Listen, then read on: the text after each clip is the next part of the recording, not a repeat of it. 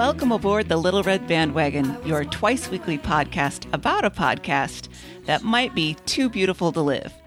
From the Stick of Butter Studios in New Brighton, Minnesota, I'm Ann Lundholm. Every Monday, we bring you a recap of the previous week's TBTL, but this is a Friday show, so we're bringing on a guest, one of the tens of listeners, to share a favorite clip and talk about why they love TBTL. My co host tonight, joining me from Dallas, Texas, is Meredith All the Way Mahan. Hi, Meredith. Hey, Ann. And our guest today is an artist, a programmer, and all around hipster cool person from Brooklyn, New York. It's Felicia Powell. Welcome, Felicia. Hi. Thanks for having me. The first question I have to ask you is How is the cow situation in Brooklyn?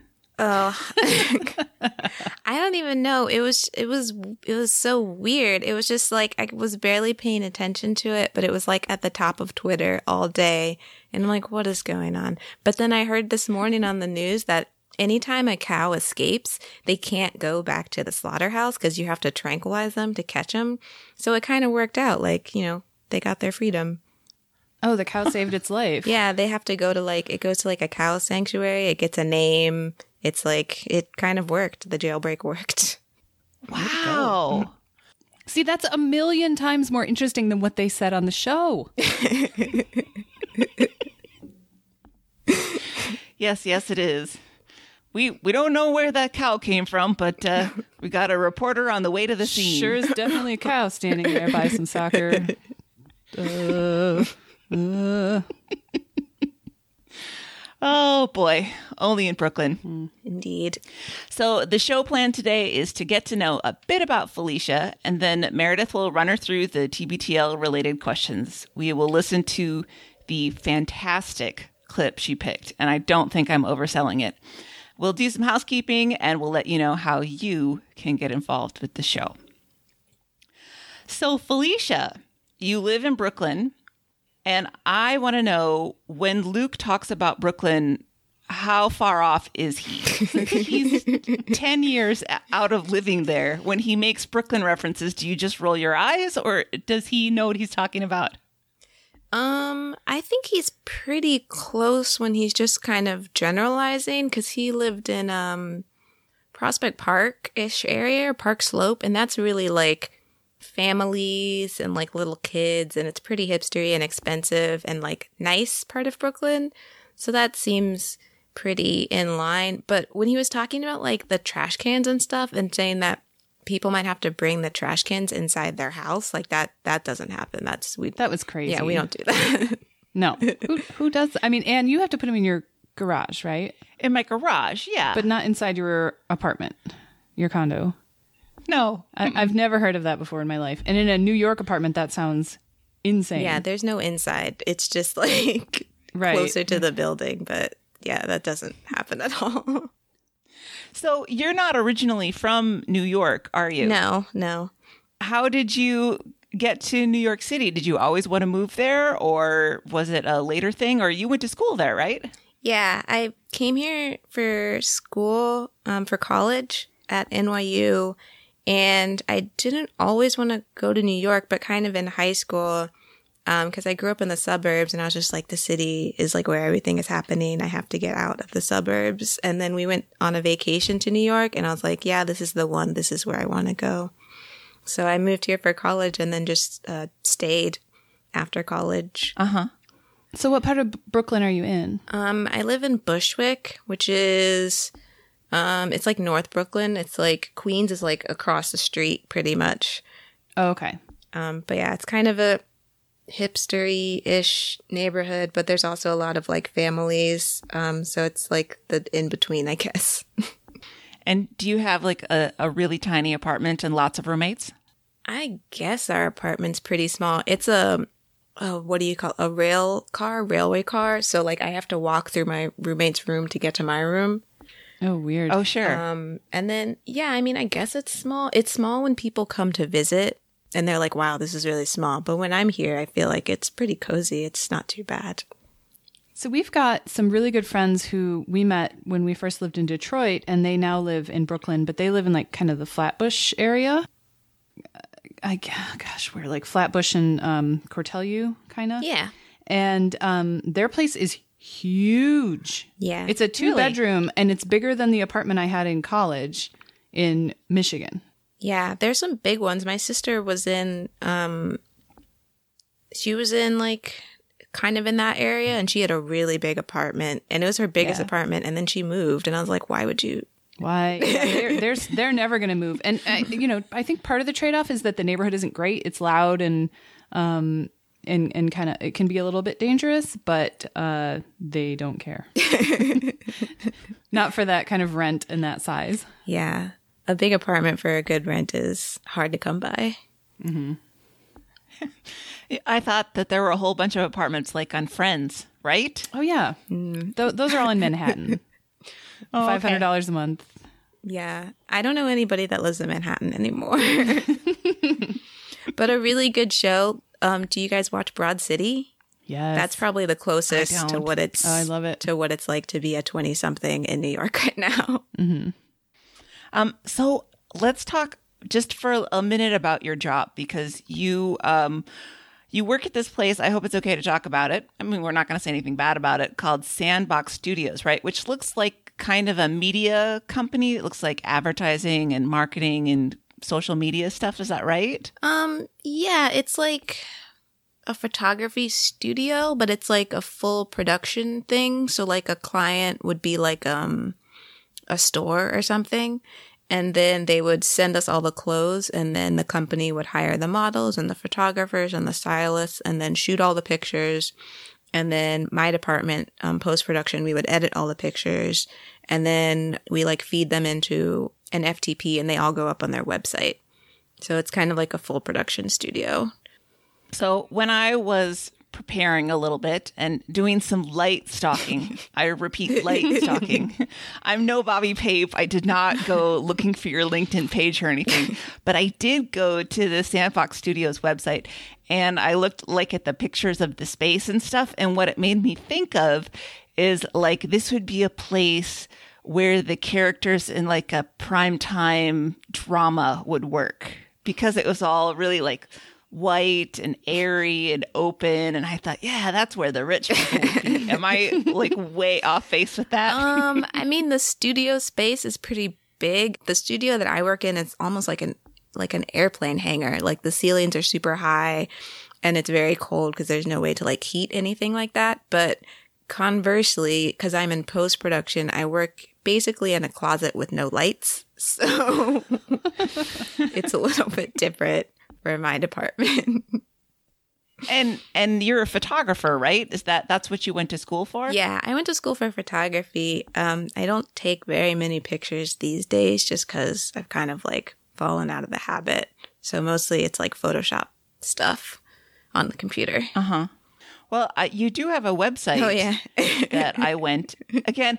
Uh, let me just say, I didn't even find this website. This was when I mentioned on our LRB chat that I had been talking to you about being on the show. Bobby asked where you were from, and I said, I'm not sure. I think New York City. And I swear to God, 45 seconds later, he goes, I think this is her. And he posts your website link. So this is all Bobby. Yeah.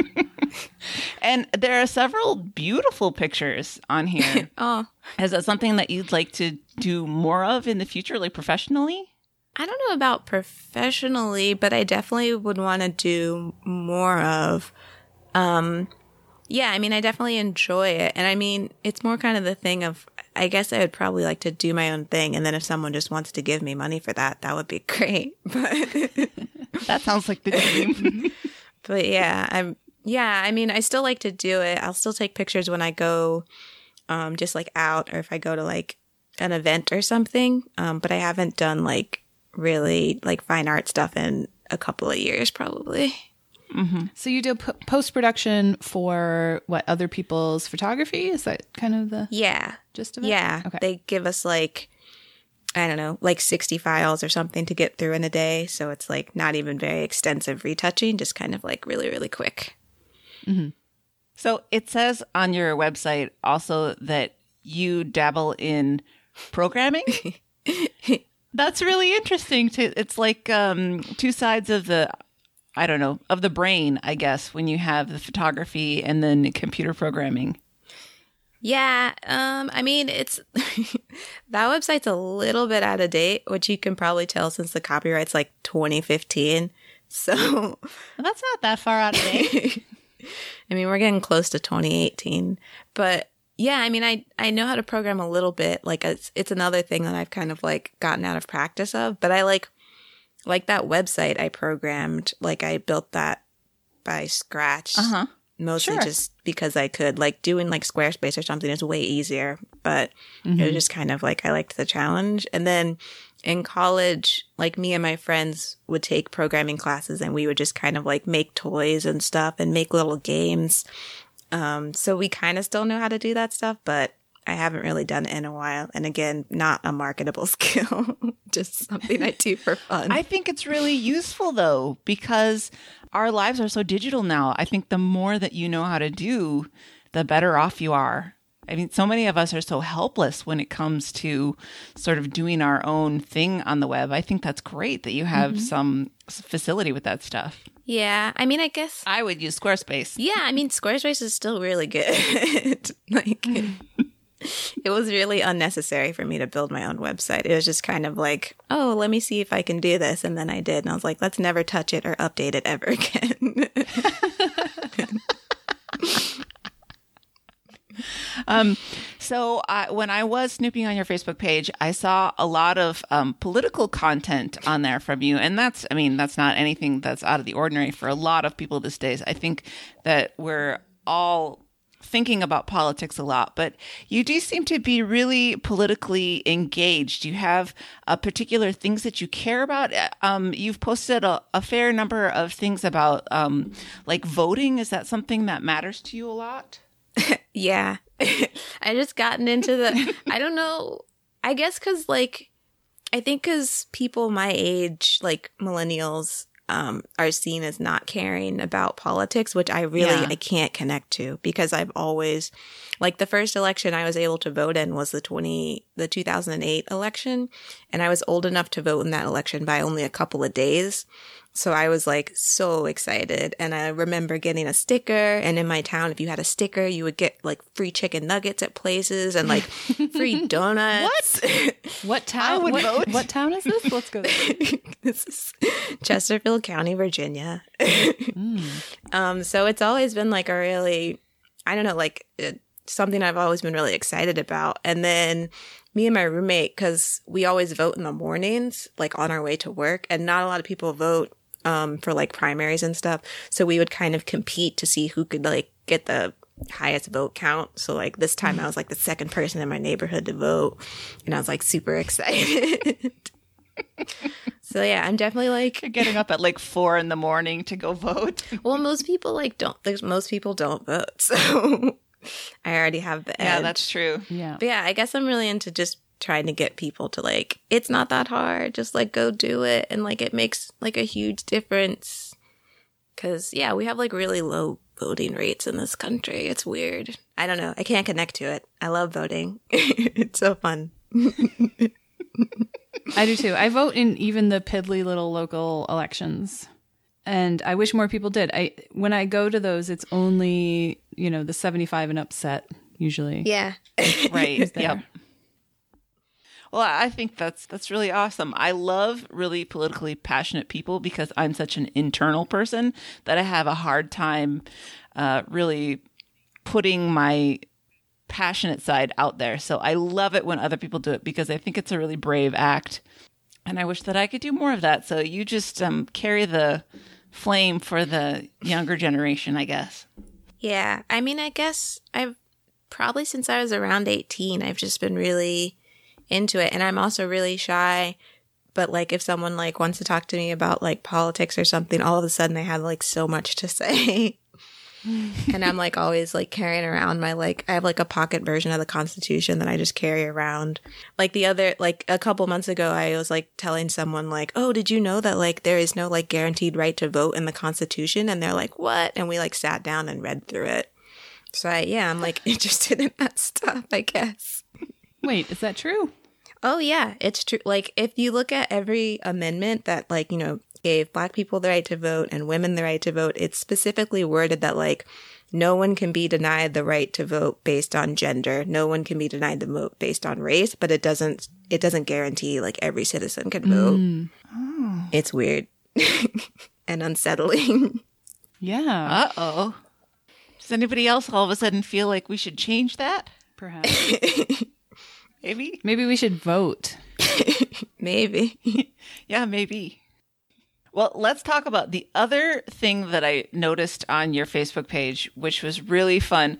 Was uh, well, clearly you are a Doctor Who fan. yes. And I wonder if there's some.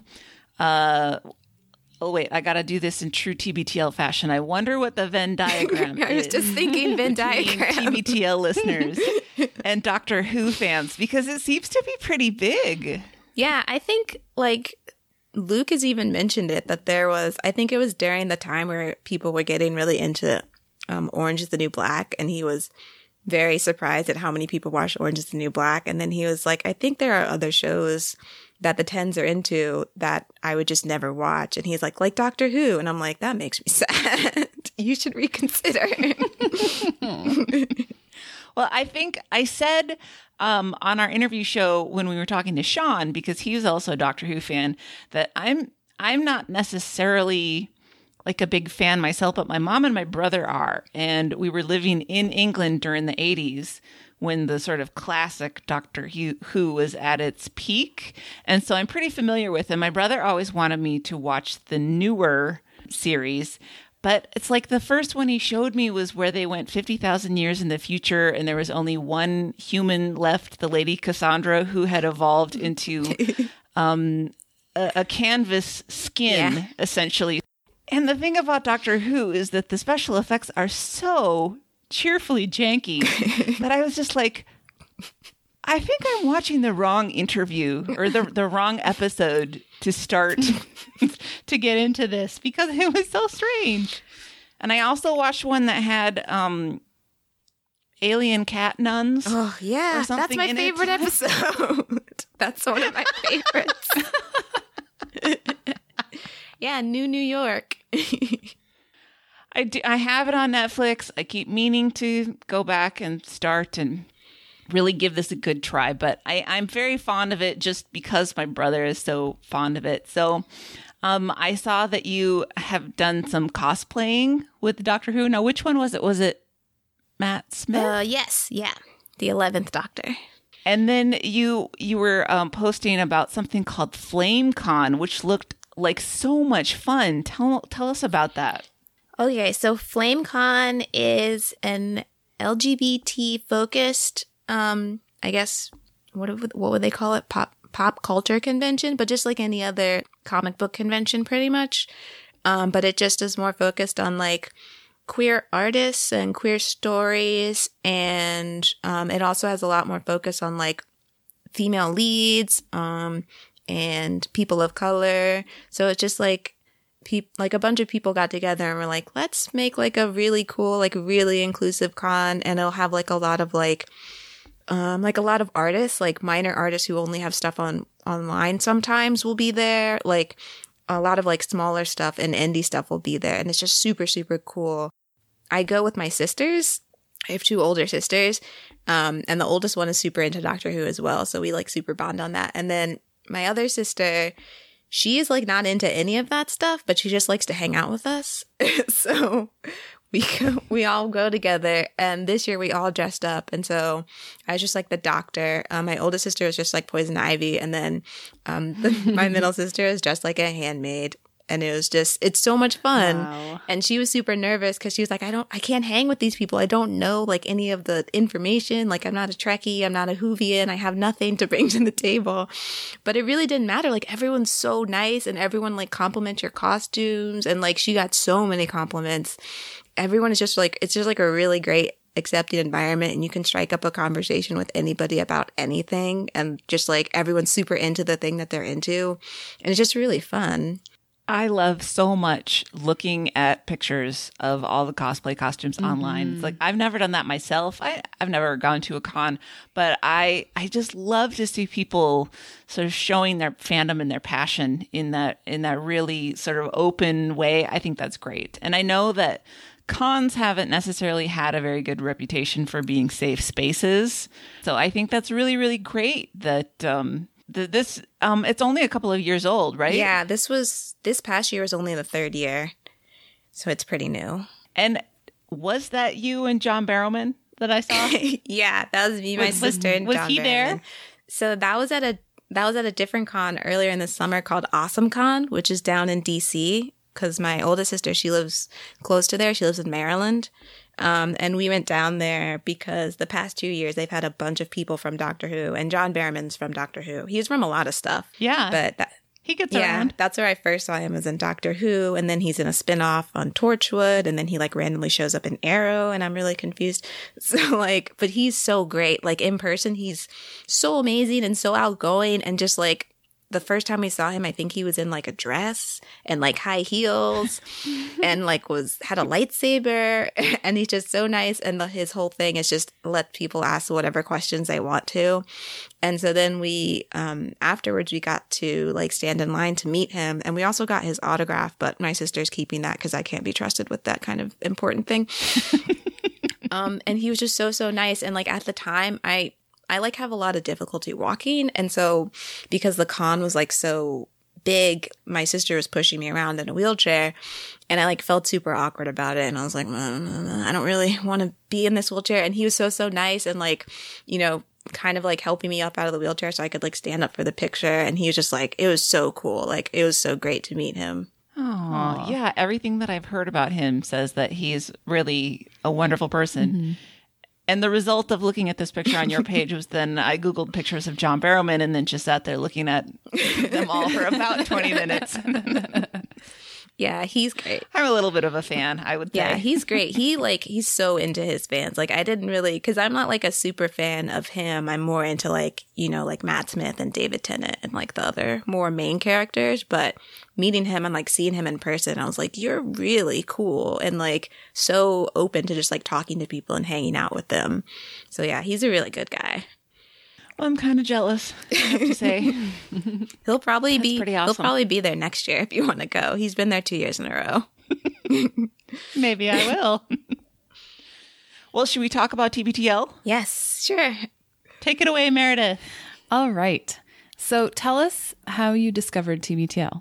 Okay, so it's like kind of a long story, but I so in 2010, it was the summer after my freshman year in college, and I was just home and like chilling out, um, just like googling on the internet looking for whatever, and I stumbled across Dan Savage and just like immediately became like obsessed with him and like everything he's ever written and done, and I just thought he was like so edgy and cool, and like I you know was like 19 and like had never heard any of the things he was saying. And I found his column and his podcast, and he like mentioned on the podcast, like, oh, I, you know, I also blog on the Stranger blog. It's called Slog. And I was like, oh, I should check this out.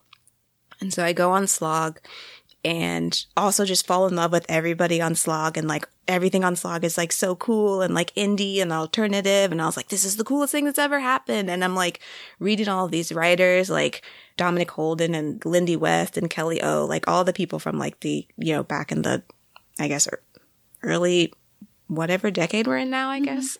and, and um just and also just like falling in love with Seattle completely like I've never been there. I've never even been close to Seattle, but just from like reading The Stranger being like Seattle's the coolest city in the world. Like this is so great. And then just like one day um they posted that they were going to be on this podcast that I never heard of called TBTL or Too Beautiful to Live on this segment called Hey There Stranger. And I was like, this sounds really cool. Like I can hear, you know, all these awesome writers. I can hear their voices. Like this will be cool. And so I downloaded the show. And yeah, that was the first episode I ever listened to. That was September 16th, 2010. So that was your first episode. What was that show about? Um, I like re-listened to it for the first time like last week, and I was like, I don't remember most of this. Um, but, but What's old is new. um, it was an episode where Luke was alone. Oh and so he like starts talking about the various news stories of the day. And it's like um mildly funny i think. And then um that's like half the show. And then he gets to the segment that i was waiting for. And i was like yeah hey there stranger. And it was um eli sanders and eric grandy and then like this french intern and they are mostly talking about um don't ask don't tell which I'm like, wow, blast from the past. That feels like so long ago already. And they were talking about like the legal fight for it. And Luke is making all these like weird jokes and it's like so awkward. Sounds about right. Yeah. And it was in his kind of like early phase of he's like, he'll make a, a joke about like things that have to do with gay people. And it's like funny, but kind of offensive, but you know, he means well. So you're just Uh-huh. like, he wasn't super enlightened at first. yeah, like, but you could tell like he wasn't like, I don't know if he is now either, but Yeah, like you could tell like he wasn't like a bad person. He's just like trying to make a joke. And I'm just like, Sure. okay. but yeah, it was like kind of a episode in particular didn't really stick out to me aside from like, yay, stranger people. So I think I stuck with the show just because I knew that segment would keep coming up every Thursday or whatever. Um and then uh, eventually the like segment went away and I just but I kept listening and then eventually, I think like a month later, I downloaded the best ofs, um, where they have like the sh- the broke as a joke one, where it's like Sean and the experiments, and they have um, the Mike Pesca on the bubble and like the A Team episode. And then after that, I was like, whoa, the show is really funny. Like I should keep going. those were so good. yeah, those best ofs. That was those were good picks. So, would you say that those are the episodes that turned you into a 10 where you're like, I definitely am listening to the show every day now? Um, I think I yeah, I think that and just kind of like I mean, I'm not sure. I definitely remember in the early days I would um some usually skip the episodes that were just Luke. I'll just admit that because if I was listening, he just sounded weird. Like even now, There's no shame in that. We all have a hard time with that. Time. Like even now when he does when he does like episodes by himself, it's like usually still pretty entertaining. But like back then, he just kind of sounded sad. he was sad, I think. Yeah. It was a hard mm-hmm. time in his life, and, and, and it comes through in the show. Yeah, because I didn't. Yeah, I didn't know that backstory, so I was just kind of like, all right, I'll just wait for like Jen to come back or something. And like like now when he does the shows by himself, he's driving around in a snowstorm in Bellingham, so you're waiting to see if he dies.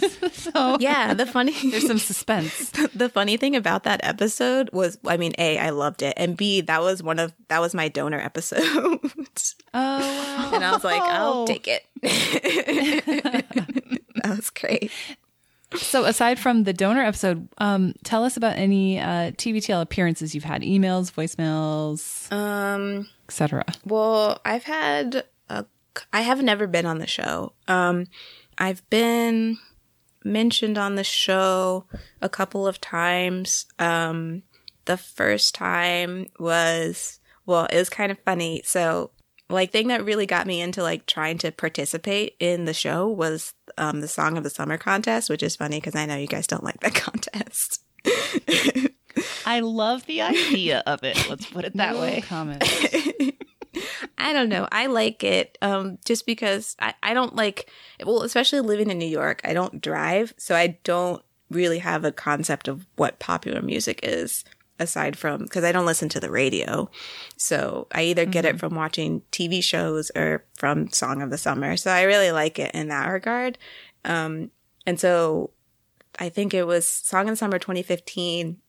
I was like, all right, this is the year. I'm really gonna like participate this year. And I went over to my boss who like knows a lot about music. And I was like, I need to quote unquote win song of the summer this year. and I was like, I need some really good music. And he was like, okay, um, I'll get you some stuff. And he suggested this song by this band called Bully. And I really liked it. And so I submitted it. And then, you know, a couple of weeks later, Steve Nelson is doing the like Yes. second on air performance review, which are always so awkward, but I liked it because it was just so weird. And at the end, um, they said, Oh, you know, we're doing Song of Summer. Do you want to nominate a song? And he nominated a different song by Bully and they played it. And I was like, oh, you know, I got pretty close. Like, you know, I, I guessed a song that was, you know, a band that was actually relevant. And I was like really happy for myself. And then Andrew was like, you know, I went to see if anybody else had nominated the song and nobody else did, but this one listener, you know, listener Felicia. And I like didn't hear anything after that because I just like jumped up and started screaming. and I was at work. I was at work eating lunch and I ran out of the kitchen and into like my other the other room and was like punching my boss on the shoulder, being like, They said my name on the radio. they said my name on the radio. So it's a weird feeling when they do that. yeah, and I still I was driving to work one day when they read my Fago email and I could not handle it. I almost drove into a tree. Yeah, it's like it's still just like, and it wasn't even. I was like, how to describe? Well, it's not really the radio; it's a podcast. But I just like get so excited anytime they say my name, and like even with like you know, I've been like the donor of the day, um, or whatever a couple of times, and then I submitted a, a- a music for your weekend one, and they read that email. That was pretty short. It was just like describing the song, and then uh, yeah, and then I wrote a long email last year. Yeah, I definitely want to talk about that because that that came up again a couple of weeks ago now. right. Yeah. Um yeah, so um I guess in June after the Orlando shooting, um I was pretty devastated by that. It like really hit me really hard. I have a friend in Florida. Um so like I did the thing of like texting her to make sure that she was okay and she was fine. Um but just like I was like keeping up to date with it, you know, and just like seeing the toll of the number of people go up and I was just so horrified and so sad and I like couldn't think about anything else for like days. And like here in New York, um we, you know, have a pretty big queer community. And so we had like this really big memorial service um by the Stonewall Inn. And you know everybody was there. Like the mayor was there and city council. And it just it it felt like you know it was a really big deal. And everyone around me was like acknowledging that it was a huge deal. Like people at work were having a hard time as well. And then um when TBTL came back the Monday show was a a recording from the live show from Saturday so I knew they weren't going to talk about it on then and then so I was like oh this is you know kind of nice this was kind of like before you know from like a different time before like almost everything changed and um, then, you know, Tuesday show came and they didn't mention it.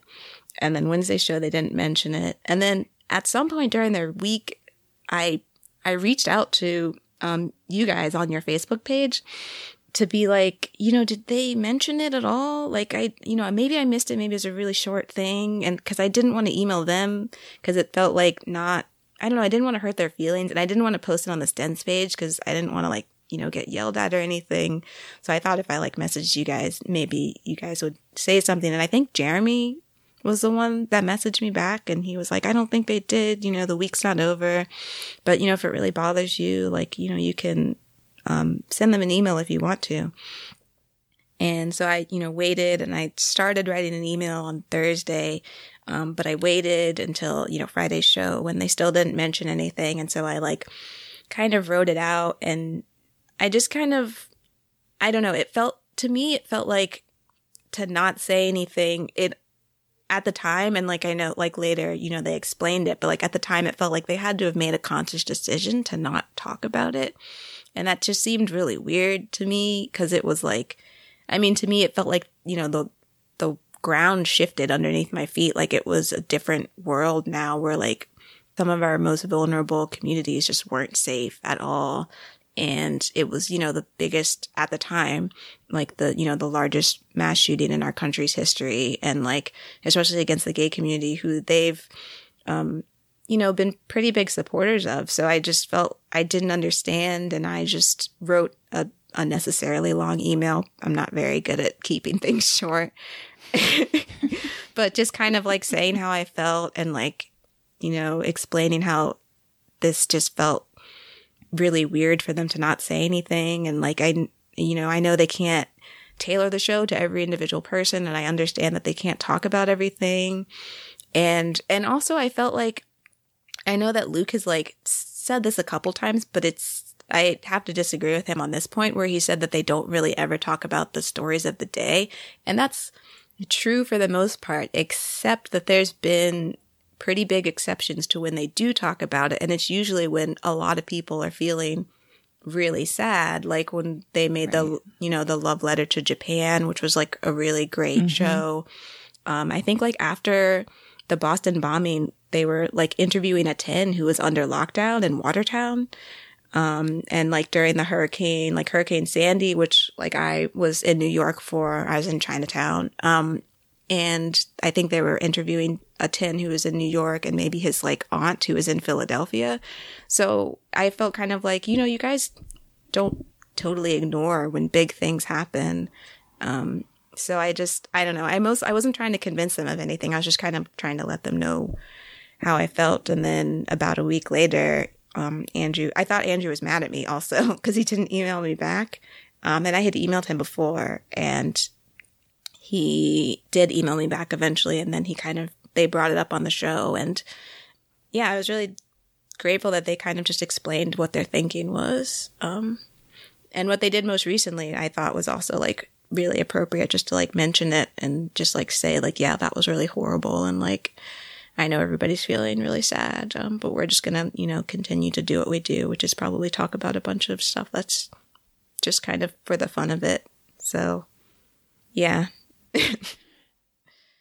yeah, I I want to I mean, I don't know if compliment is the right word, but I want to compliment you because we all know how sensitive they are to criticism, real and perceived, mm-hmm. and I think that um, however you did that, that that you communicated to them without making Andrew defensive and without making Luke say, well, "How's your podcast?"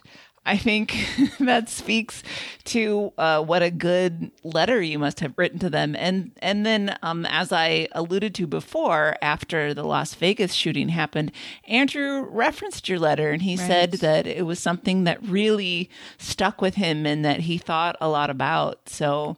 I think that was a really wonderful thing that you did, and it obviously really influenced him. That's just great.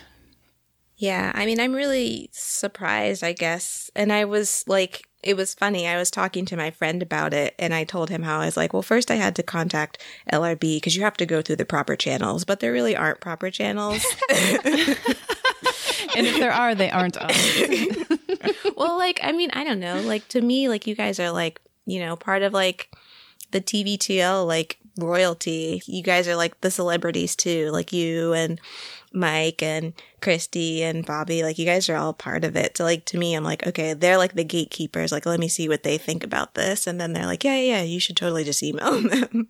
Well, I'm pretty sure Luke doesn't remember my name. when I saw him very briefly at the Austin show, and he was like, "Oh, hey, how are you doing?" But the last couple of times I've talked to him at events, he definitely did not say my name. So I think he recognizes my face, but I'm definitely not important enough that he knows my name. So I don't think either. that. Andrew wrote me back one time about cat litter, and he he complimented the uh, hand broom that I bought from World Market one time, and that was the end of that. So if that's the inside track, yep, we got it. Yeah. well, it's also kind of funny because, like, when I was saying that I thought Andrew was mad at me, um, because earlier, not that year, the previous year, 2015, in the fall. Wait, yeah, the fall of 2015, or maybe the summer. I don't know. But I emailed him when he was talking about losing his cats, like the just horrible week of his life where he oh, didn't know where it was. It was Theo that was missing the longest, mm-hmm. and I and he was saying, um, and I felt so bad because he was saying that he felt bad of how sad he was that his cat was lost and how big of a deal he was making out of it. And I I had cats growing up, and our um, oldest cat would sometimes not come home for days and I would feel the same way. And I was like, no, no, no. It's like, Andrew, like, don't feel bad. Like, it's like a, just a profound sadness when you think your pet is gone. And I could also like empathize with him because the cat that would go missing was the cat that I hated the most. Like, he was the meanest cat. he hated everybody except for my dad. But I would be really sad when he was gone. And I was like, no, Andrew, you don't need to feel bad about that. And he was saying, like, um, you know, there's people with real issues out there and like I'm going on about my cats and I was like, yeah, well like I've you know, I've been dealing with some like pretty heavy health issues for the past like month or so and I was still on the edge of my seat hoping that your cat would come back. So it's like it's not, you know, comparable. Like you can feel how you're feeling and also like people who are going through stuff it's you know people don't compare and contrast like that but so i sent him that email and he like emailed me back a couple times, like checking in with me to see if I was doing okay. Aww. So that's why I felt Aww. really bad when I was like, you guys are so nice. I just have to say this one thing. like, please don't be mad at me. I don't think you need to feel bad about that. I think you did make a big impact on them and you must have done it in a really constructive way. So I yeah. think you should be proud of that. Um, I, I, it's, I don't know how to, tra- I'm as good as at transitions as Andrew is. So let's see. Next on my list here is please tell me your favorite drop. It's hard to narrow down. I know, right? I think um, I listed like 10 when it was my show. Okay, good. Okay. I have something close to that number, somewhere between 5 and 10. Um, well, I definitely like, so I'm a huge Rick and Morty fan.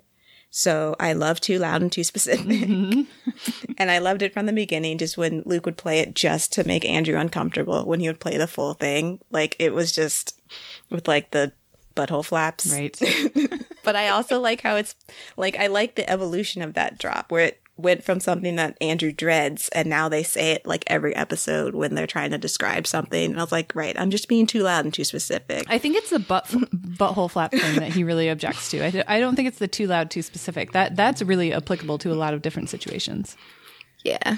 So I really like that one. Um, I like shame on everybody involved. I feel like I have to say that at work every single day because I'm like, sometimes, sometimes I just feel like everyone is doing everything wrong, and I'm just like, everyone's to blame. It's everyone's fault. You. so I love that one. Um, and then they played it recently. I think I played it like maybe last week, but the one where the little kid is trying to describe a dream where he's like, "Have you ever had a dream where it's what when you yes. when you thought you could when you and I love just it just keeps going on and I never know when it's gonna end. And I'm like, oh, this is great. And then I really love um I love the drunk people are so meta one.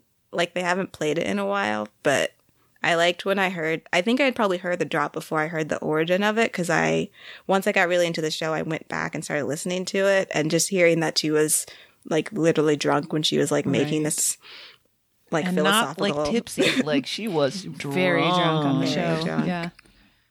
And then I also love um it's a travesty of a mockery of a sham of a mockery of a and I like when they when like Luke tries to say it and he'll say it wrong and I'll like correct it and be like, no, no, no, no. It's a travesty of a mockery of a sham of a travesty of two mockeries of a sham. Oh please, he can't even get tall ships right. He's never get that one right. That's so true. I love when they discovered that they had like completely made up the, the splendor. Part. Splendor's not in it at all yeah. So yeah, those are some of the ones I really like. Those are really excellent ones. Mm-hmm. All right. So my last question, uh, please tell us why TBTL matters to you. Well, when I first started listening to the show, um, I was only I didn't really know much about podcasts, but I was living in New York. I had about a 20 minute walk to school every day. I ride the subway a lot, so, and I was getting tired of listening to music all the time. So listening to TBTL every day became part of my routine, which was really great. And then I loved, started to love the show so much that I, one episode a day was like not enough. So I started getting the old episodes and I would listen to like three or four or five episodes a day. And it just kind of started to like become the soundtrack to my life, especially I mean, this isn't true of everybody in New York, but of how I kind of I move through the world kind of on my own most of the time. So like when I'm walking around the city, um, or I'm eating breakfast or I'm eating lunch, I kind of have a really strong memory of what I was listening to. Um, like the episode of tons of tons of effing risotto when they're cooking and like Jen's disembodied head is like balanced over like one of the eyes of the stove. And I remember like, yeah, I was sitting in the basement waiting for class to start and just laughing and crying so hard by myself. Or like the one episode where um, they're interviewing Mindy Kaling and Luke just deadpan reads this line from her book where she, she's like, you know, you get into this thing about revenge where you say, some people say the best revenge is living well, but I think it's a bucket of acid to the face. Who will love them now? and I just started screaming, laughing, and just like tears are flowing out of my face. And I kept retelling that joke to every one of my friends, and I couldn't get it out because I would just start laughing halfway through. So I feel like in that regard, it's just kind of been kind of like my buddy all through living in New York. And then also just like, I feel like TBTL in a lot of ways is like almost like a show that me and my best friend would make. It's kind of like when you're in school and you go out at recess and every day you're like, okay, gang, what are we going to do today? And one person is like, today we're going to solve a mystery. And it's like, all right, well, let's like figure out what we're going to do. And then like the next day, you're like, all right, we're just going to go through every TV theme song that we can think of and we're all going to sing them together. Mm-hmm. Or like, let's pick all of our favorite songs of one artist and then sing them all at the same time in a mashup that doesn't make sense. like all, there's so many like different things and like, I think they did the very short lived segment of profiles and going for it. Like, I feel like TBTL is always going for it, and like, no idea is too ridiculous and like, no, or too boring, I guess. Or just like, and even them like embracing things when they don't know it. Like, um, when they would do, um, two and a half men where it's like where we would talk about lady issues which is something we know nothing about they just always are going for it and then i also like I think it's like a newer thing, but I think Andrew is always saying like, you know, don't ever like never feel ashamed about liking what you like. And I feel like that's like a really great lesson that I like take in my life all the time and like TBTL does as well where they'll go on and on about stuff and not really necessarily care about content or like whether it's a good idea or a bad idea. Yep. That's but they're just like, look, like I really like this is a thing I really like and I really want to talk about it. And like the one time, I mean, really recently, where they played that really long clip of the Browns something where the like dude is talking to his son about how the Browns will be good one day, and it just goes on and on. And like Luke and Andrew are just laughing their faces off, and I like don't get it. But at the same time, I'm like, but it's cool that you guys are like having a good time. That's a very generous way to think of it. it is, but I, I agree with you. I've taken that lesson too. Like it's it's definitely not cool to to kind of uh, poo on people for the things that they like. Yeah, I mean they definitely like that's kind of a you know they've had the segment of defend yourself, which was like pretty much like here's a thing that we hate, but we're going to give you a chance to explain why it's cool. Right. But they also have like I love you chunk where they was basically like, come and talk about a thing that you really love. And I feel like almost every aspect of TBTL is just like, this is something we really want to do today. So let's just go for it and worry about the consequences later. Speaking of no ideas are too ridiculous, let's talk about this clip. I am so excited to have people listen to this. This clip is from show number 1308 it aired on March 28th of 2013 and it comes out of the genius brain of producer emeritus Jen Flash Andrews.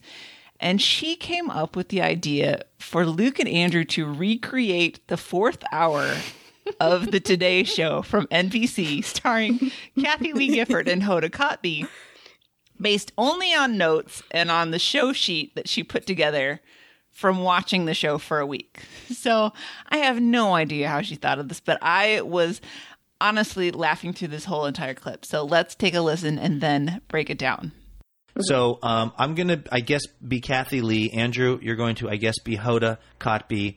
What What are we doing? Are we just going to take our best our best attempt at these same segments? Yeah, basically, I've given you the show sheet, and you guys are professionals. Yeah. And so I have no doubt that you can just um, you know, give us a pretty great um, facsimile of what happened this morning. Were we supposed to look at the show sheet before this?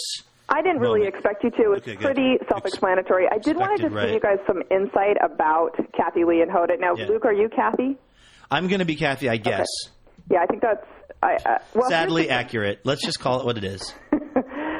So So their their dynamic is very interesting because um, Kathie Lee is not particularly uh, respectful to Hoda. Right. Oh God, you- And- you're nailing it, Luke. I've been preparing for this role my entire life as it pertains to Andrew. So the vibe that comes across, so Kathie Lee, and and this is certainly true. I mean, she's been doing talk talk on TV for 30 years, so she's really good at it. She knows exactly what she's doing. She understands the timing. She understands how to move things forward. She understands how to how to wrap up a story quickly, how to tell a quick anecdote. She gets all of that. Mm-hmm. Hoda, on the other hand, has been a reporter her mm. whole career and is not as quick on the draw about how to move this show forward and how to be um, a host. So she's like kind of a step behind a little bit. Always a little bit of a step behind. So that's Andrew, basically. Grief, this is perfect. And Kathie Lee is a little condescending to her and will often just cut her off. And she, Kathie Lee interrupts Hoda constantly.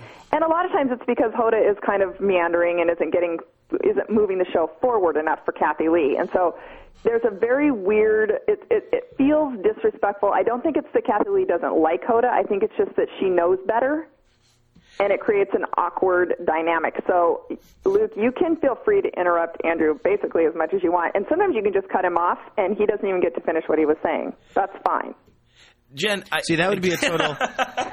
That would be a totally unique experience for me to cut Andrew off on this show, but I'm going to try to get there in my mind. I just realized, Jen. I mean, again, this was a great idea, but I just realized you totally cheated. You haven't even been watching the show; you've been listening to the podcast, and you just swapped out our names. This is, I guess, we just do what we do. Yeah, do what you do. I would mention that I said at, uh, that each day has a name, and so there's Fun Day Monday, Oh my god! and there's Booze Day, Booze Day Tuesday, Let's and let's. Wednesday Wines Day. What's Thursday? Today is it's at the top of your show sheet. It's Oh, yes. Thirsty Thursday. Let me just before we get started here uh, in earnest with this, let me address one thing that has always really stood out to me about this particular show, Flash. Uh, that is the uh, fourth hour of the Today Show. Is the prevalence of the wine? They've always got these two big things of wine, and I do they now that you've watched a few of the episodes, do they actually drink the wine, or is it more of a prop? Uh, I find that it's more of a prop. Okay. Actually, I mean, they're definitely sipping at it and that kind of thing. And and sometimes, like today, they were doing this cooking segment with their mom, so they were all drinking a little more freely, and it was the end of the show. So But- it kind of it's- depends on what's happening. Like one of the days, there was kids in the studio, and I didn't see either of them touch it at all. Well, because like the fourth hour of the Today Show presumably happens between what nine and ten a.m. East Coast time. No, it's it's at ten. It's ten to eleven. Even so, 10 to 11 is a little early to drink that much wine five days a week as part of your job. Right. Although I'm sure they've both been there since five o'clock in the morning. That's kind of a good point. Yeah, at least, at the very least, probably. I, I, li- I, I sort of like, I mean, for obvious reasons, I like that they are the show that's like, you know, fine with the, the presence of the alcohol. And in fact, it's a big part of their, I think, kind of shtick. But I'm also wondering if it was like, if they actually ever really drink any of it, or if it's just more shtick than it is actual. Because I do think the show would take on a more depressing but far more interesting kind of uh, vibe if they really did have about three to four glasses each per show. Well, they, uh, from what I saw, they didn't drink very much, but I also know that they both went on the wagon for the month of January, and I think, Um, I think it was sort of. I heard. I also heard that Kathie Lee got busted Yeah. at Hoda's book. Didn't you tell me about this? I told you about it, but I read the same thing, and she's like, "It was a party." Yeah, they were at like Hoda's book opening party or whatever, and then somebody from some you know newspaper saw Kathie Lee was drinking wine, and they said. Hey, wait a minute! Aren't you uh, supposed to be on the wagon? And she said, "Like, yeah. Well, it was a party. It doesn't apply to parties." yeah, I think that they, I think they probably imbibed more and realized that the show got off the rails too much, and so it seems. I think, I think you would like it though in terms of. It's it really moved quickly, and it, and everything is a segment, and they just go from segment to segment to segment, and nothing lasts very long, and they've got cute little titles, and you know it's it's um, pretty well done for for what it is. Okay, we have a bunch of segments here. So, okay, here we go. Um, and we're going to just, Jen, uh, when we are, when it's time for a new segment, this is going to be the segment sweeper. Sweet berry wine. Okay, that'll just indicate we're at a new segment. And uh, you're producing this, so um, uh, H- And you Hoda, should go back and forth in terms of which of you introduces each segment. You know what I mean? Because it's, you are supposed to be co-host. Not one of you isn't Okay. actually in charge, although one of you thinks she's in charge. okay, so Walshki, I'll do the first one, and then we'll just alternate after that. Is that fine? Okay, yeah. So uh, it looks like uh, Jen. I'm sorry to peel back the curtain too much here. I know you guys don't like to do that on the show. Otherwise, but- this has been seamless. Um, I mean, it's just it's the it's amazing. so uh, when you say one of us introduces the second one, um, under under our first uh, our first segment here, there's two bullet points. Um, how, can you walk me through that a little bit? How that It's just like just follow my lead. normally Okay. open the show. Just follow, Alright. just I'll have him follow my lead. okay. well, your condescension is already. It's, It's like you've kicked never. in. It's like you've never hosted a pretend write up of a TV show we've never seen. All right, here we go.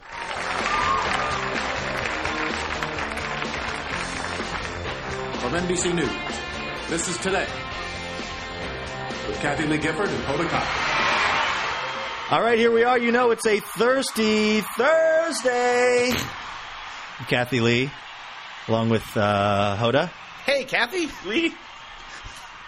I'm already wondering if we're supposed to say that we're Kathie Lee and Hoda, or if we're just supposed to be Luke Burbank and Andrew Walsh, just in a show that has the same basic kind of um, segments that the show has. You Producer, just I think follow my should lead. Still, I think you should be Luke and Andrew, but I think you need to be. You have to stay in the spirit of it. okay, from So the this top. is not this is not a cynical show. This is not a sarcastic show. Okay. okay, Okay. got it. Okay, one more time.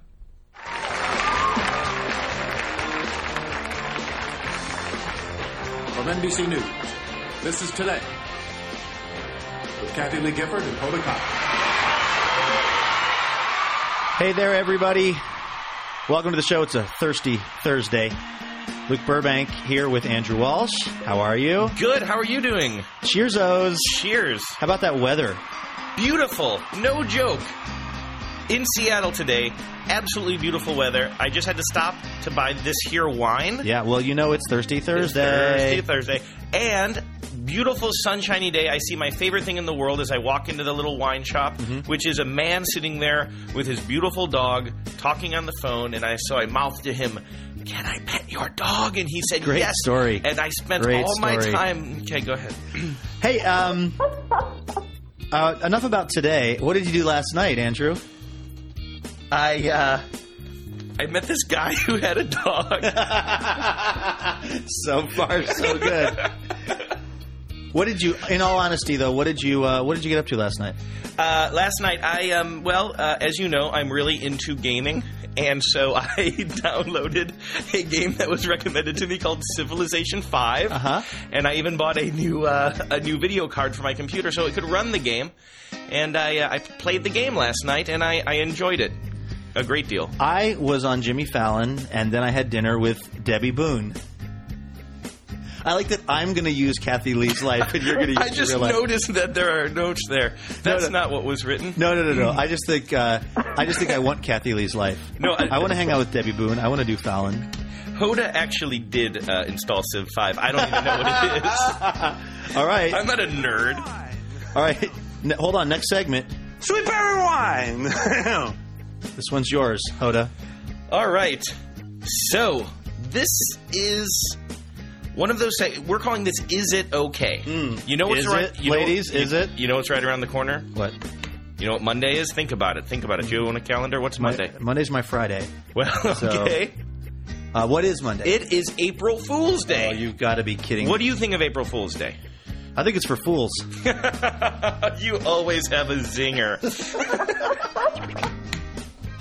Uh, well, I mean, obviously, this is a day everybody will be trying to prank their, their parents and their friends and their kids.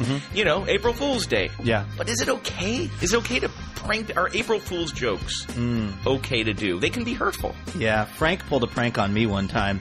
He pretended that we were in a marriage that was marked by fidelity sexually. We laughed and laughed. Oh, that is a sweet, sweet More story. wine? Of course. How are we doing, producer? You're doing great. Oh, good. Have we managed to capture that sort of that that, that special sauce that the Today Show Fourth Hour has? I mean, can you So far. can you feel our, our ratings climbing even as It we actually was great because um, Frank is actually the punchline almost as much as Hoda is for Kathy.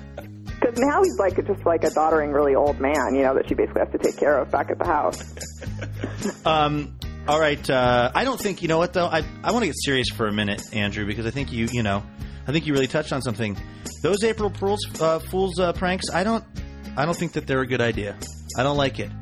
Um, I was in uh, the Seattle airport once. I was being interviewed by a KIRO radio reporter named Tim Haeck. Oh yes. and I was not in my full makeup as Kathie Lee. Uh-huh. And he talked. It was, uh, it was very snowy on the East Coast, and he was talking to me in line for a good 10, 15 minutes, and didn't figure out that I was Kathie Lee Gifford, and kept asking me these very like normal person questions. And I thought for all the world that I was being April fooled on that. I didn't like that feeling at all. And the odd thing is, you weren't being April Fooled. So what you're saying is, is non-April Fool's Day pranks or non-pranks are not okay. I'm saying, give me the wine and nobody gets hurt. okay. All right, time for the next time for the next segment. Sweet berry wine.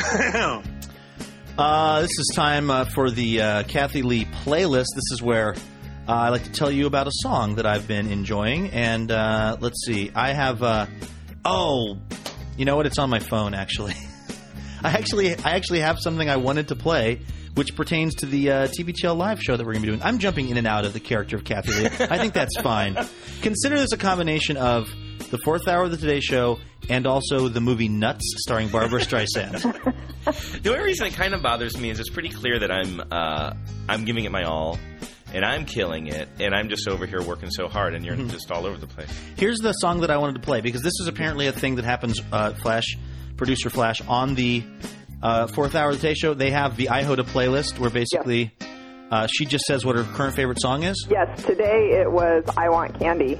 By Bow Wow Wow. Yeah. So they're just going kind of right to the core of current popular music. Well, it was funny though because then Kathie Lee got annoyed because it was a song for teenagers, and I was like, yeah, in '85. I want to play uh, some music by a girl named Erin Austin. Her band's called OK Sweetheart. She's actually playing the TBTL live show on Friday. As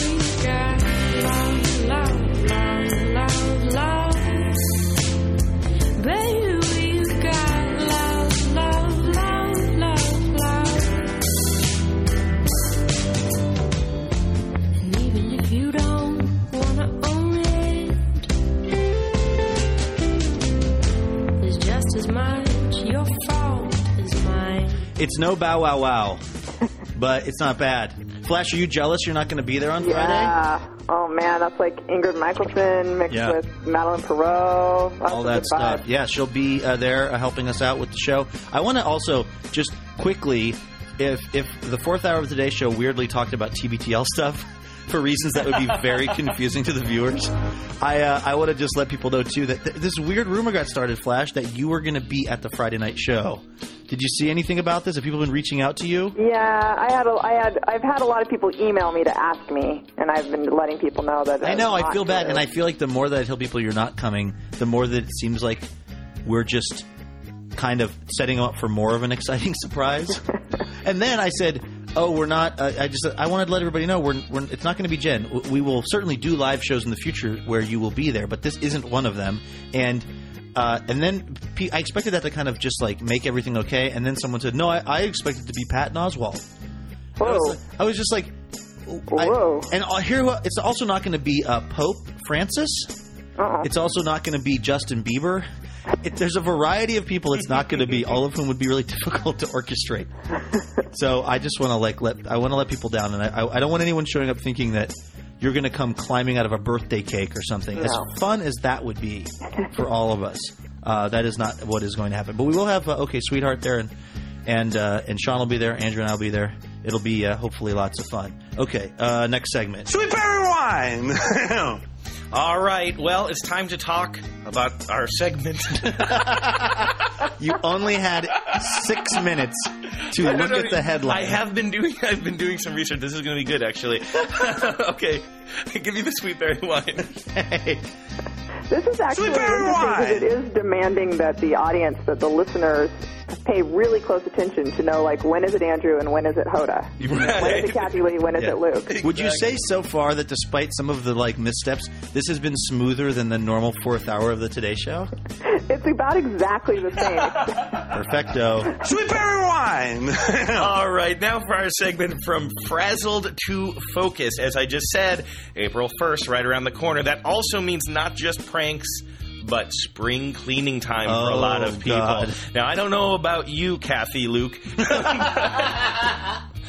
but one of the I lead a pretty organized life, but Uh-huh. the one bane of my existence when it comes to cleanliness and organization is the garage. Oh, Am I right? I'll tell you. Frank has a saying: "A clean garage is the sign of a filthy mind."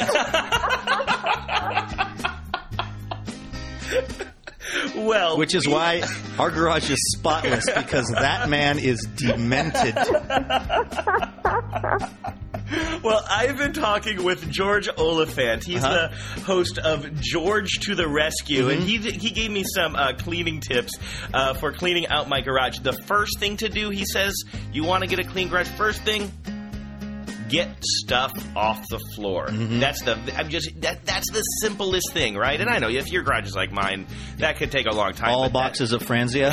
that's what some empty, You some know full. those. I'll tell you what. Those there isn't actually a recycling value for those. They don't give you back a deposit, but someday they will. And then who's going to be sitting on over eighty thousand dollars of Franzia boxes? Well, what I also find too is um, often you think those boxes are empty, but if you actually remove the foil bladder Mm-hmm. yeah, from within yeah, and, yeah. and give it a squeeze, you can still get some goodness out of that. Another thing, bikes. They're so unwieldy. Mm-hmm. You got to get them off the floor. Get one of those on racks bike lifters. Yeah. Hang up your bikes. Get them off the floor as well. You know, in San Diego, it's illegal to drunk ride on a bike. Personal experience. I did not know that. Learned that from personal experience. Also, get some shelving with wheels on it. Things are always changing in the garage. It's better if you can constantly be able to move things around, stay Why stay are things organized. changing in the garage? What's that? Why are things changing in the garage? I have no idea. I just have a list here from the website. I Oh, this is a, you you aren't coming up with this on the top of your head? no, no, no. I found the, while you guys were talking. I He didn't trust his found- instincts I on found the up segment. That's why didn't you think it was very specific that I said I talked to George Oliphant from George to the Rescue? I figured that was some show off of like Design TV or something. No, this is really what they talked about this morning, according to um, according to recap.com. and also, you're going to want to use some clear containers. Let's move on. So that was who they actually. Wait, wait, wait. Hold on. That's who they had on the actual today fourth hour. well, this is what I can't figure out. This is not from their website because it wasn't on their website. So I found something. It's actually recapo.com. And apparently, they say uh, Kathie Lee Hoda organizing your garage. Um, in the last part of the series, the ladies are all about cleaning out your garage um, and blah blah. So they talked. They had George on, and then the only thing is, uh, Jen and. I know that uh, you w- put a lot of time and effort into this. The only thing is, you say that there are four steps to organizing your garage. This list is like six. Well, and it was a lady. Whoa, wait, maybe this is really old. Could they have done this segment? They might have already done Frazzled to Focus your garage oh my gosh. because they do Frazzled to Focus every day. Oh, Like really? Your, your workspace, um, controlling kid chaos. Mm-hmm. That was another one. So it, I, I bet you anything this is a recycled um, topic. Is it possible they don't remember they already did it because of Yeah. all the wine they drink? Well, and they do so many segments.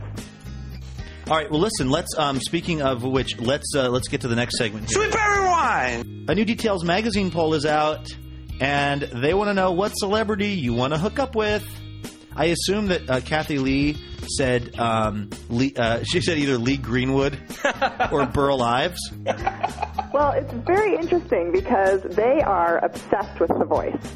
Mm. Oh, really? And they've talked about it every day, and they had Usher on, and they had Blake Shelton on, and Hoda is particularly in love with Blake Shelton, so much so that she got a puppy this week on the show. Uh-oh. And she was trying to figure out what to name the puppy, and she comes on the show and says, I wanted to name the puppy Blake, but I felt like that wasn't appropriate, and so my niece came up with the idea that the kid in Home Alone's name is Charlie, and this dog is going to be home alone all the time, so I'm going to name the dog Charlie. And I'm at home yelling at the screen, that kid's name was Kevin. the entire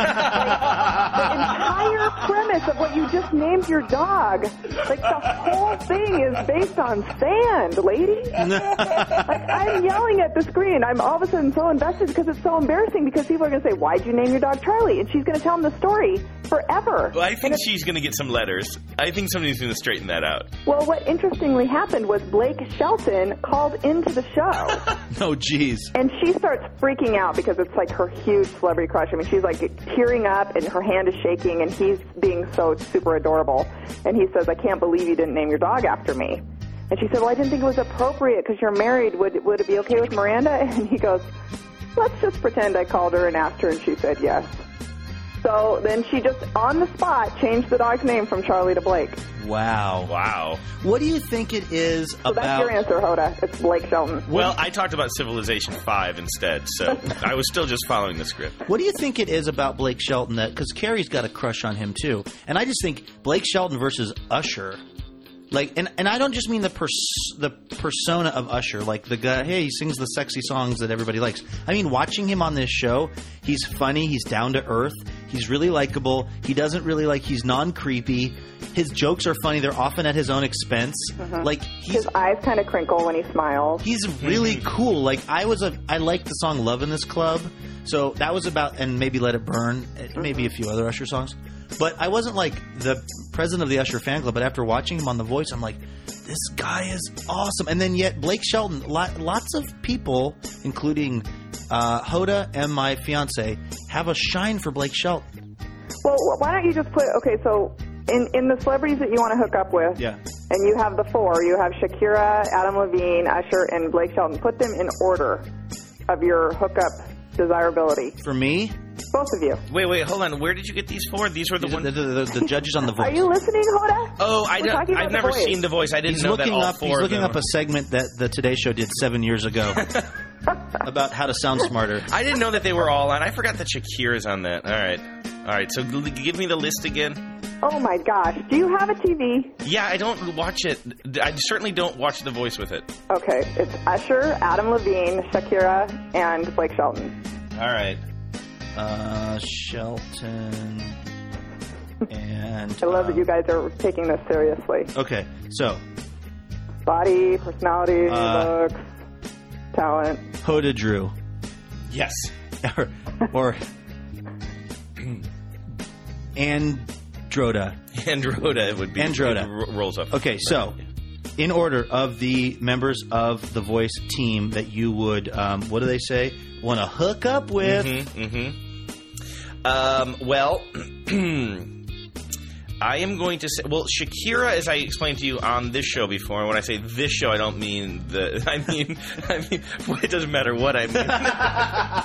Um, uh, Shakira is the person who um, helped teach me to love pop music. Okay. I'd given up on music for a long time and only listened to talk radio, and then I heard hips don't lie, and I realized my hips don't lie. You should And- hear her take on immigration reform. Highly alienating to a lot of the P1s. She is real crap at political talk radio. um, so I'm gonna have to go with Shakira. Also, um, I'm I'm a I'm attracted to women, so that helps. Um, and then you have uh, Levine, Blake Shelton. I didn't know who Blake Shelton was. I looked him up while you guys were talking about him. I'm looking at him now. He's cute. He's got kind of puffy eyes in the photo I'm looking at. I'm gonna go He's Usher drinker. second.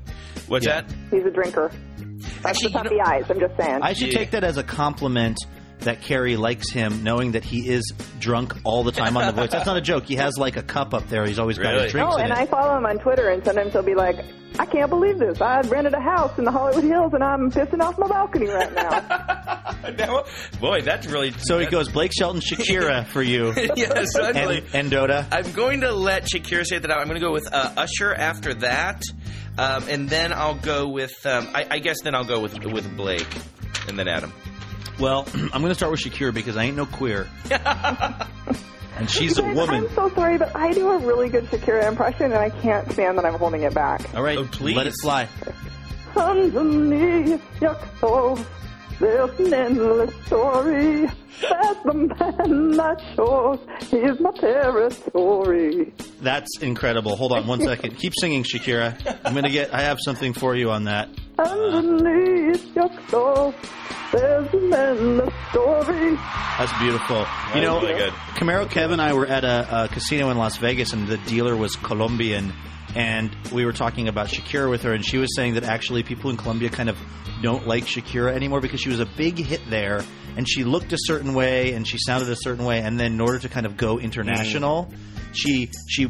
I don't know what this would look like, but she basically un-Colombia-ified herself a little bit. Because she used to look like Sofia Vergara. something like that. And now she's blonde, and I think she like lost some weight or something. Like she's more fitting to the United States and the larger outside of Colombia ideal of maybe like what a woman's supposed to look like. Um, I'm feeling a little ignored because nobody's even asked me about the uh, who who I would want to hook up with. I would want to uh, hook up pr- probably with. Uh, Shakira first. I think she's a fetching gal. Um, but it's a close. I'll tell you what. Usher's a close second. Usher could also leapfrog her if I could be the big spoon. Mm-hmm. Um, and then uh, Adam Levine. I got to be honest with you. He's a he's a sexy, sexy, fairly feminine man. You know, I And could. so slight. That's what I'm saying. That's what helps. That's what helps. I Oh, that think. helps. Yeah, See, were for we me, that does spooning? not help for me. No, no. But as a as a guy, as a guy Oh, who's oh, oh. typically not attracted to guys, the fact that he's fairly womanly to me, I see. that helps. you now. That's, I see. that's in his. I think Usher would smell nice. Mm-hmm. I think you would too. I think Adam would be, but I think Adam would be slight. I don't know if he's over five foot. He might be.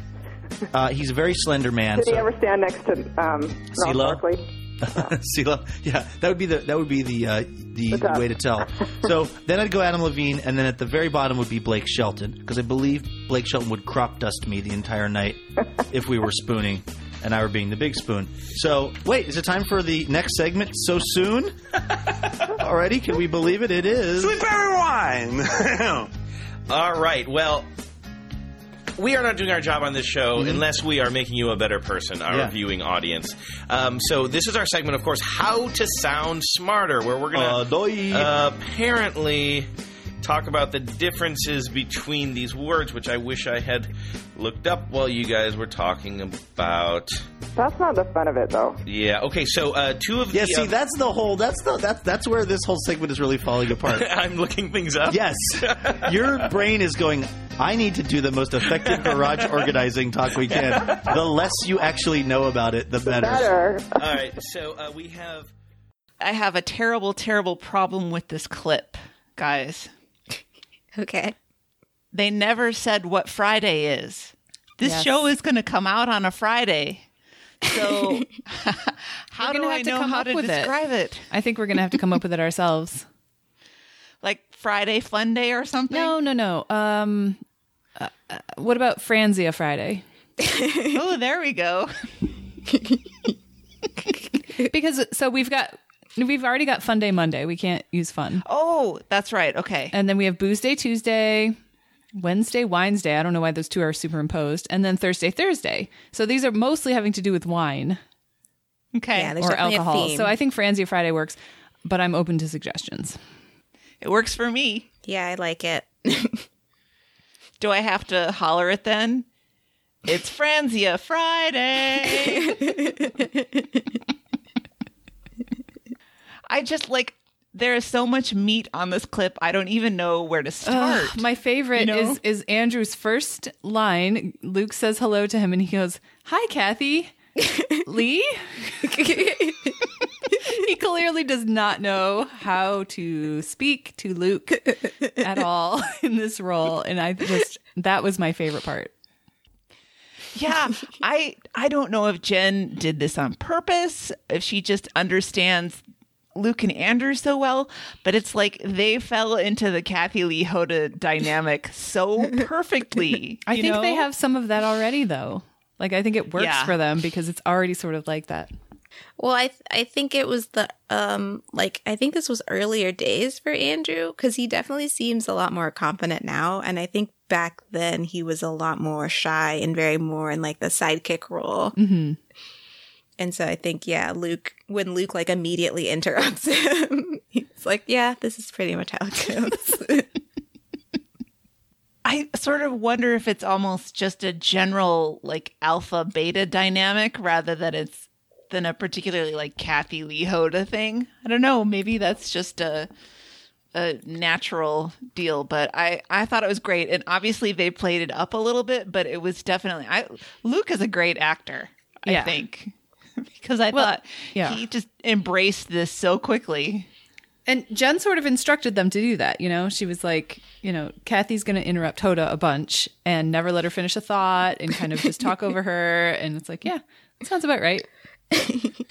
Yeah, and I just I loved Andrew so much in this. He was just so adorably clueless about it all. like as you mentioned before, Meredith, his transitions were the worst. Oh, boy. well, you know, so what struck me about this is that Jen made them a show sheet, right? Like that's mentioned Yep. several times. He clearly did not read it. Nope. And when it came time for him to introduce the segment, he had to scramble to figure out where they were on the show sheet because he wasn't familiar with it because he never read it. So of course he's not going to have a good transition. He never thought about it. It's almost classic TBTL in that like Jen does all the preparation, Luke and Andrew now did none of the preparation, and then they're trying to imitate a show that neither of them have ever seen. Right. And it was so funny that half of the time they were pretending to actually be Kathie and Hoda, and the other half they were just themselves. Like Andrew never really pretended to be Hoda. Like he was just like, I played Civ Five last night. like Hoda didn't do that. Which, by the way, interesting that that's day one of his Civ Five addiction. I know it's Yes. amazing. But then you know, Luke just says that, you know, Kathie Lee was on Fallon and then she had dinner with Debby right, right. Where does that come from? I think that was on the show sheet, honestly. Probably. And I don't, I don't know. Just the the Frank Gifford jokes cracked oh, me. Luke was so, So natural hard. with those. It's so funny. Every time, like it just keeps going. Where at first he's just like, "Yeah, it was a joke that we were in a marriage with fidelity." Based on honesty fidelity, yeah. yeah, crying, laughing. That that's good. Oh, Kathie Lee is like she's kind of a mean girl, right? Like a sixty year old mean girl. I can see that. Hoda is her is her little follower. So Her victim. yeah, yeah. And uh, Luke is always pretty respectful of Andrew, but I that was pretty funny the way that some of that came through and and even though they hadn't looked at the show sheet, Andrew was really he was making this honest attempt to follow it. I mean, a poor attempt, but an honest attempt. he was attempt trying, yeah. to to the um the effect that he googled the actual segment but he got the wrong one Is that what happened? That was so confusing. i think so i i think that they had done excuse me they had done that whatever was it frazzled to focused clean the garage thing a couple of times on the today show So he found the just- wrong one. yeah And I, I love that their tips to clean out the garage were to get things out of the garage. Like, thanks, guys. Great. um so maybe meredith you have some things you want to say about hoda's puppy Oh, I could not believe this whole story about her naming the puppy Charlie. Because what her niece thought that that's the kid in Home Alone. That kid's name is definitely not Charlie. It's definitely Kevin. jen was so funny on that Yes. and, but the the fact that she wanted to name him that because he was going to be home alone all the time just made me profoundly sad. That poor puppy. And but now its name is Blake. Is it just me, or is that a terrible name for a puppy? It's not a good name for a dog at all. Charlie is good. Kevin is okay. Uh huh.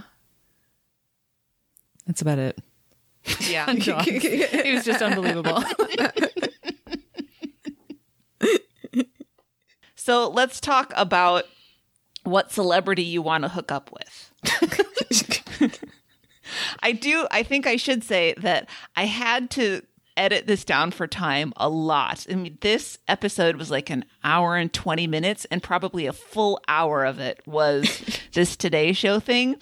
So I had to trim around the ends. And then I did cut a whole section out of the middle where Luke just talks about Usher and how awesome and cool he is and how good looking he is.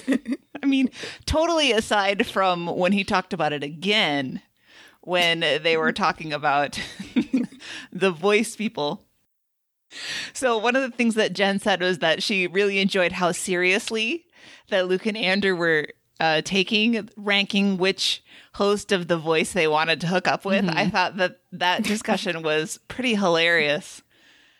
Um, I was a little nonplussed that Luke had to make sure that he said he would pick Shakira because what did he say? Because I'm I, I ain't no queer. Yeah. I was like, oh, stop, stop. There it is. let's let's not do that. You were doing so well up until that point. And did you go through and rank your own preferences here? I did. I want to hear about this. Um, I I think I probably have to go Usher 1st I mean, with me, it's more about process of elimination more than anything because I would never go for Blake because I don't get the Blake love because he just he seems like he'd really be into Trucktober. Oh yeah. you know, I I he has that that good old boy Cro-Magnon thing that is just completely unattractive to me, no matter how tall he is or how good his hair is. And Yeah. so he's definitely out. Um, Adam is also uh, out because I would just I'd feel like a giant with him. You know, I'd be afraid that I'd crush him. let's, let's be honest here. Then I would probably go with Shakira, and I think Usher would be my number one choice. Okay. So I think we're in most mostly in agreement here because I think Usher would be my first choice too. I think as just based on how well he dances, like he's got to be super good in bed. um, Shakira uh, would be my number two, mostly just because of the hips, and they don't lie. They do not lie. Um, you're right. You're totally right about um, Blake Shelton. I he seems like a 9/11 truther to me. He probably has a man cave. I'm not into oh that. Lord. Um, and I think Adam Levine would cheat on me. Oh, probably. And it would probably be with like a model A supermodel. Republic. Yep. Yep. What about you, Felicia?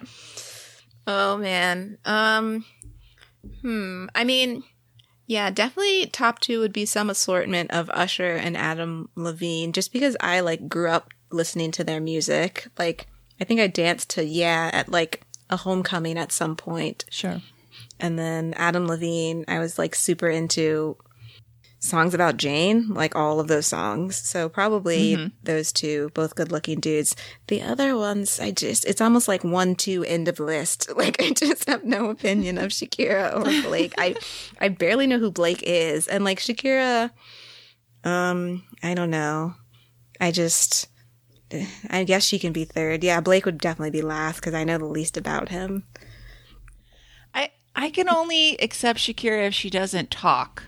Her voice is Or maybe pretty if- grating, isn't it? Yeah, maybe if she doesn't sing, Sing. because her vibrato is really overdeveloped. I've never um, cared for her singing voice very much. I thought it was funny that they were talking.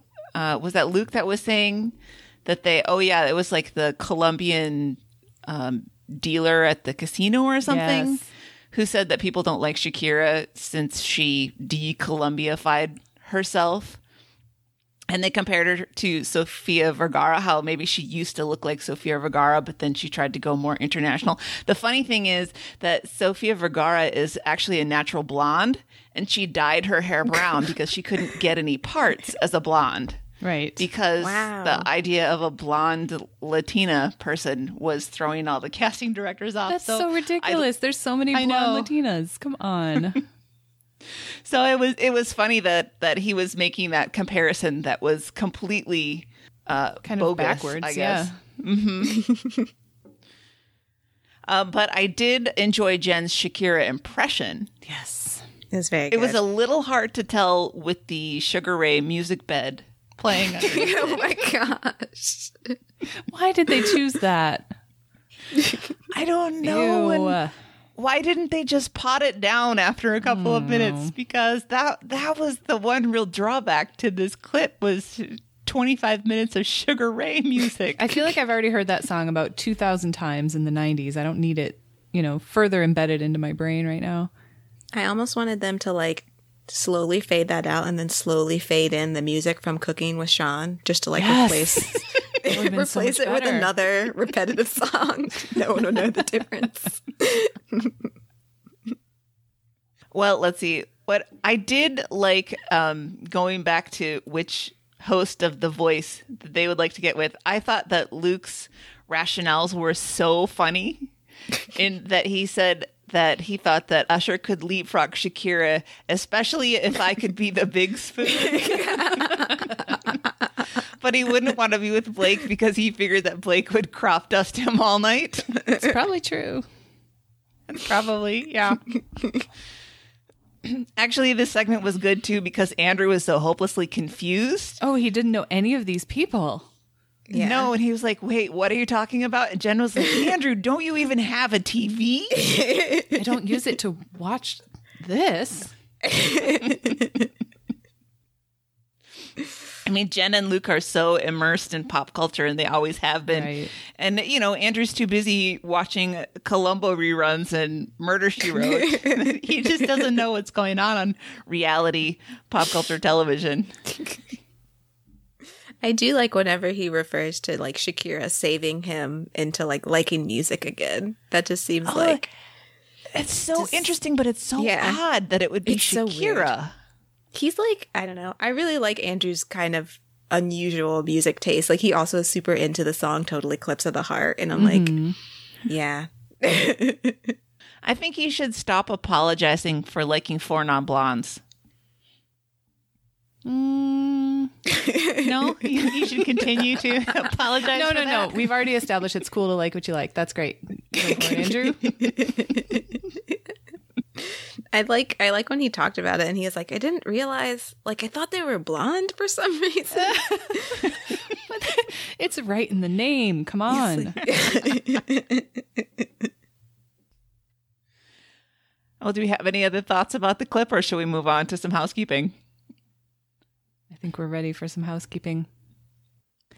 You all should visit our website. We have some really awesome merch in our merch store right now. We have t shirts, we have sweatshirts. They are comfortable and wonderful. I have every single one of them now. And uh, I love wearing them.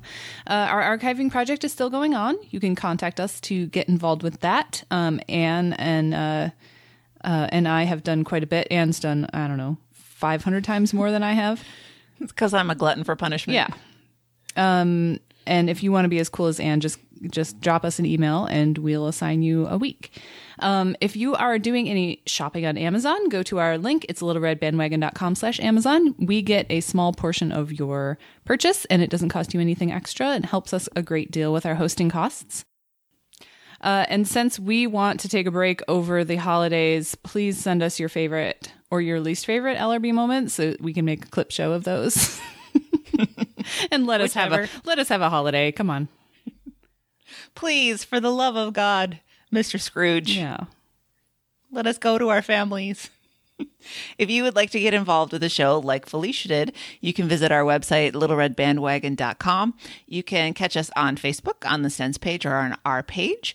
Our show Twitter, if you'd like to tweet at us, is at LRB Podcast.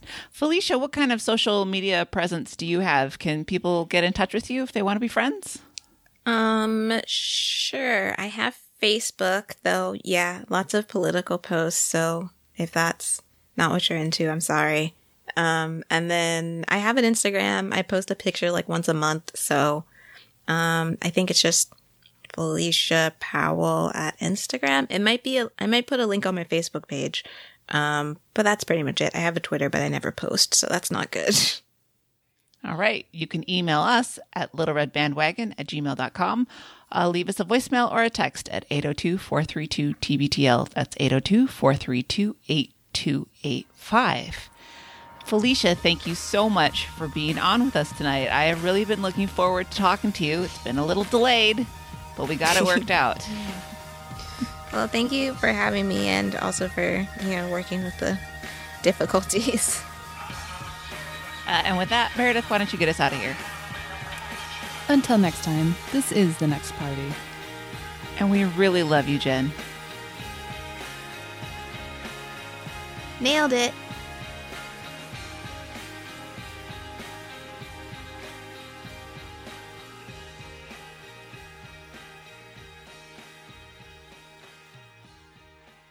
I have champagne right now, so I'm not nervous. but it's fourth hour of the Today Show. I think that's appropriate. Yeah, I usually don't drink and do the show because it makes it real bad. I thought it fit for this one.